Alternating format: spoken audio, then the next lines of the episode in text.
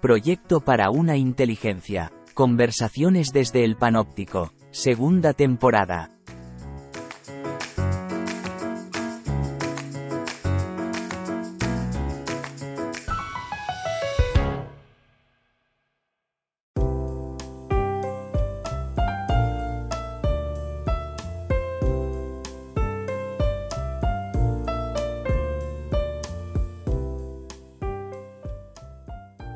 Queridos amigos, querido José Antonio, en el último podcast dejamos planteado el tema de si el periodismo puede ser objetivo. Eh, sobre todo en Estados Unidos se ha levantado una polémica sobre este asunto, negando valor a algo que para todos los que hemos estudiado periodismo nos parecía irrenunciable, la objetividad. Pues, pues vamos a ello. Pero antes vamos a recordar la conclusión del microargumento anterior. Aunque en un plano ideal, utópico, decimos que la verdad es la adecuación del pensamiento con la realidad, en la práctica tenemos que ser más humildes y definirla como el pensamiento mejor verificado. Una teoría científica, por ejemplo, se considera verdadera cuando cumple unos criterios de verificación. Hasta entonces es sólo la opinión de un científico. Si lo he entendido bien, eso significa que la verdad está siempre sometida a, revisión. Sí, eh, la afirmación todos los cisnes son blancos está siempre pendiente de que aparezca un cisne negro. Pues pasemos a la objetividad. ¿Podemos ser objetivos? ¿Conviene que, lo seamos? Antes que nada, eh, tenemos que precisar lo que significa la palabra, porque se solapa con otras. Verdad, imparcialidad, neutralidad, transparencia y muchas de las discusiones se deben a que se utilizan palabras imprecisas. Pues vamos a precisar. Objetividad se opone a subjetividad. Un pensamiento una descripción es objetiva cuando pretende ajustarse a la realidad y en ese sentido aspira a ser verdadera. Cuando atiende a lo que el sujeto cree o siente, se llama subjetiva. Por ejemplo, la pared está pintada de verde, es una afirmación objetiva. No me gusta ese color es una afirmación subjetiva. Sin embargo, puede haber diversos niveles de objetividad. Recuerda las polémicas que provocó Trump eh, cuando era presidente. Para informar objetivamente, los periódicos tenían que recoger las cosas que decían sus discursos, aunque fueran falsas. Pero algunos periódicos, como el New York Times, iban haciendo un chequeo de esas mentiras y denunciándolas. Este es un nivel superior de objetividad. Bueno, pasemos a la imparcialidad. Bueno, ser, ser imparcial es otro asunto. Significa no ser una de las partes en, en conflicto. Pedimos a un juez que sea imparcial en el momento de considerar el caso, aunque al final, al dar la sentencia, se tendrá que decantar por una de las partes. Es decir, la imparcialidad es una actitud para comprender la realidad, pero no para quedarse en una neutralidad aséptica. Soy neutral hasta que, como el juez, tengo buenas razones para tomar posición. Es decir, no debo dejarme llevar por prejuicios al pensar algo, pero el juez debe escuchar atentamente a las dos partes. Te falta aclarar otro término que has usado, transparencia. Este es muy importante en el periodismo americano, y tiene, tiene dos sentidos. Una es la transparencia que se exige a toda la administración pública y al mundo económico, y que puede y debe ser aprovechada como fuente fiable por los periodistas. Otra es la que el propio periodismo debe ser transparente. En primer lugar, sobre sus propietarios, sobre la línea editorial, sobre sus intereses y sobre sus presupuestos ideológicos, que deben quedar claramente expuestos y, en segundo lugar, transparencia sobre el proceso mismo de elaborar la noticia. Es decir, podemos considerar objetividad y verdad como sinónimos. Muchas veces se habla incluso de verdad objetiva y considerar la imparcialidad, la neutralidad y la transparencia como condiciones para ser objetivos, aunque después de verificar los hechos podamos sentirnos indignados, horrorizados o podamos adoptar una postura crítica. En efecto, El periodismo clásico sabía que antes de dar una noticia debía contrastarla en varias fuentes y además en fuentes que fueran fiables. Los periodistas deben conocer muy bien los métodos de verificación, igual que los científicos, porque el proceso en ambos es similar. Se trata de pasar de una ocurrencia individual a una verdad objetiva. No me quedo tranquila porque me parece que lo pones demasiado fácil. No te ofendas, José Antonio, pero creo que estás haciendo trampa. No, lo que ocurre es que no he mencionado las dificultades que tiene el periodismo para ser objetivo. En esto se parece más a la historia que a la ciencia. La dificultad es precisar lo que es un hecho. Imagínate a un corresponsal de guerra que se encuentra en zona de combate. ¿Cómo se cuenta un hecho tan complejo como una batalla? Muy buen ejemplo. Recuerdo que en la Cartuja de Parma de Stendhal, el protagonista, un joven que quiere unirse al ejército de Napoleón, lo encuentra en un pueblecito llamado Waterloo. Se ve metido en un barullo de disparos, gritos, jinetes que corren, hasta que una explosión le deja sin sentido. Durante toda su vida se preguntó si aquel amontonamiento de anécdotas, de hechos inconexos que había vivido, había sido una batalla y si esa batalla había sido la de Waterloo. Pues eh, tenía razón al hacerse la pregunta. Ante un hecho concreto, la primera dificultad para ser objetivo es la selección del enfoque. Intenté hacer la historia de la transición. Bueno, ¿cuándo empezó? Con la muerte de Franco, con la apertura al exterior, con la preparación de muchos eh, intelectuales y políticos que estaban ya mm, presagiando el cambio. No se puede contar todo.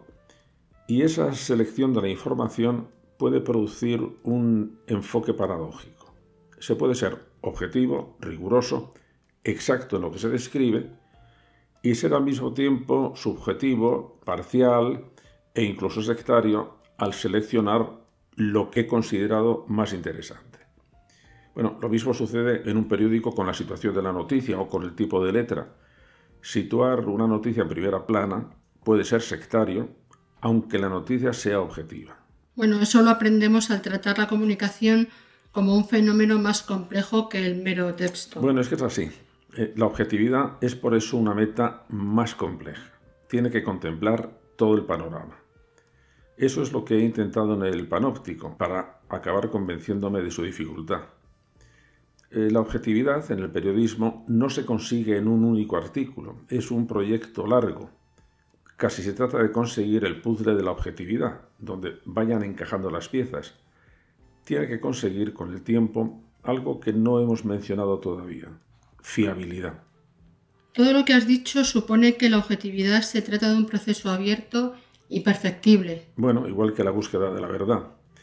Pero hay otro enfoque que es de donde vienen en este momento las críticas más duras contra la objetividad. Eh, lo que dicen es que la pretensión de objetividad es mala, es un sistema de opresión social. Esta es la crítica woke al periodismo mm, objetivo, que es muy fuerte en Estados Unidos. Ahora sí que me he perdido. Pues se trata de reconocer un hecho innegable. Cada uno vemos la realidad desde nuestro punto de vista, Ortega llamó a eso perspectivismo. Inevitablemente lo vemos desde nuestra perspectiva. En Francia se ha debatido mucho la distinción entre memoria e historia, un debate que nosotros hemos cogido de forma superficial. Tomemos la guerra civil. La historia, la historia que hacen los historiadores, aspira a darnos una visión objetiva de lo que sucedió. En cambio, la memoria de los que la vivieron nos proporciona su experiencia subjetiva. Y está claro, la guerra de los vencedores es distinta a la guerra de los vencidos, la de los soldados en el frente distinta a la de los civiles en la retaguardia. La editorial crítica acaba de reeditar la obra de Ronald Fraser, Recuérdalo tú, recuérdalo a otros, que es una historia oral de la guerra civil. Esas voces cuentan la historia vivida, fragmentada, subjetiva al máximo. Lo que dicen los críticos de la objetividad es que olvidar esas voces para alcanzar una supuesta objetividad histórica es una falsedad y además una falsedad injusta. La historia parece que puede adoptar un punto de vista omnisciente, como hacen los novelistas que conocen el interior de todos los personajes, y esto es lo que niegan. Supongo que esa será la crítica que hace el pensamiento woke. Claro, porque lo que dice es que la historia vivida por una persona marginada, o pobre, o afroamericana, homosexual, transexual, solo ella la conoce. No puede conocerla un blanco heterosexual, educado y rico. Eh, pensar que estos son los que van a fijar los criterios de objetividad y verdad, piensan que es otra forma de colonialismo. Dicho así parece bastante razonable. Bueno, Cortijo, es que he pretendido ser objetivo y eso quiere decir, y vale también para los periodistas, explicar la posición de otro de manera que quien la sostiene se sienta reconocido, no falseado. Solo después de hacerlo así puede hacerse una evaluación. ¿Y cuál es tu evaluación? Pues que aunque estamos todos encerrados en nuestra experiencia subjetiva, la tarea de la inteligencia es intentar saltar esos límites. Negar que podamos comprender la experiencia de otros nos encierra en una soledad absoluta. Heidegger, que era un exagerado, se quejaba de que tras 20 años de conversación con un corresponsal japonés no había conseguido entender lo que significaba la palabra iki, que es algo así como una concepción estética de la vida. Por supuesto que no podemos conocer absolutamente las resonancias que tiene una palabra extranjera, ¿Cómo le explicaría a alguien lo que significa la palabra cursi en castellano? Pero no alcanzar la perfección no supone negar cualquier progreso. Mi pretensión de elaborar una historia bajo rayos gamma pretende introducir en el estudio objetivo de los hechos el componente afectivo, individual, y eso incluye tener en cuenta los sesgos emocionales, los prejuicios culturales, las manías individuales, las diferentes perspectivas se pueden estudiar objetivamente los comportamientos subjetivos de las personas. Claro, entonces la objetividad es posible, pero difícil. Sí, pero si debemos hacer el esfuerzo por conseguirla es porque, además de difícil, es necesaria. La idea que se ha extendido de que todos estamos presos en nuestra cultura, que cada cultura impone lo que es verdad, describe solo una parte de la realidad. Ese es el punto de partida como el punto de partida son mis preferencias, mis deseos, mis prejuicios, mis manías, mis experiencias biográficas. De que alguien me haya engañado no puedo sacar la conclusión de que todo el mundo es estimador. No puedo prescindir de mis evidencias y tú de las tuyas, pero no podemos encerrarlos en ella. Si insistimos excesivamente en que cada identidad tiene su propia verdad, solo comprendida por los que comparten esa identidad, cerramos toda posibilidad de comprensión, negamos toda universalidad y, por supuesto, todo derecho universal. Cada uno reclamará el suyo, que nadie fuera de la tribu respetará. Entonces, ¿cuál es la única solución? Pues hacerse con el poder e imponerla, que es al final la solución woke. Esta dificultad de entenderse me recuerda a la historia de la Torre de Babel. Bueno, es que es un mito maravilloso y muy interesante porque aparece en muchísimas culturas. Los dioses castigaron a los humanos con la proliferación de lenguas para que no pudieran comunicarse. Bueno, pero afortunadamente la inteligencia encontró una solución. ¿Cuál es esa? La traducción. Ah. Eh, soy de Toledo, cuna de la Escuela de Traductores, que puso en comunicación la cultura griega, árabe y judía con la cultura latina medieval por supuesto que toda traducción es imperfecta, pero nos permite entendernos. Bueno, creo que el tema ha quedado claro. La objetividad como la verdad son procesos continuamente perfectibles. La verificación, la transparencia, la posibilidad de ir hacia evidencias compartidas, intersubjetivas, van fortaleciendo ambas, a la objetividad y a la verdad. Me parece un buen resumen, pero nos queda cortijo un enfoque por explorar. Otro, pero sí pensé que ya podíamos concluir este podcast. Eh, solo dejaré el tema planteado para el próximo. Un gran periodista, Richard Kapuscinski, aborrecía la objetividad. ¿Por qué? Eh, porque le parecía que impedía que el periodismo luchara apasionadamente contra la injusticia. Pero no veo el problema, se puede ser objetivo y una vez conocida la situación, juzgarla como trágica o injusta. Ya lo hemos comentado antes. Eso es verdad, pero creo que se refería a otra cosa. Al hablar de verdad o de objetividad, nos fijamos en los datos o en los hechos que pueden ser verificados, sobre los cuales, en un segundo paso, podemos pronunciar nuestro juicio.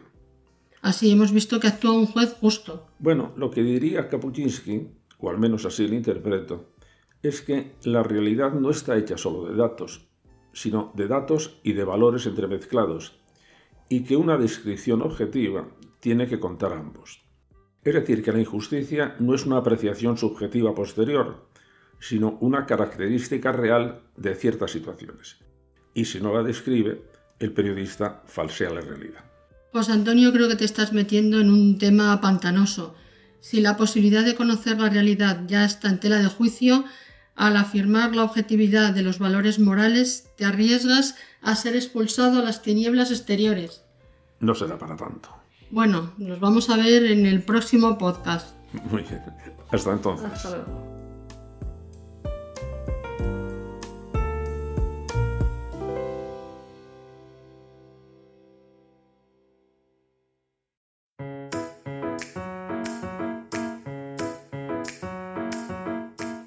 Muchas gracias por escucharnos. También puedes leer su blog en joseantoniomarina.net. Nos vemos en 15 días.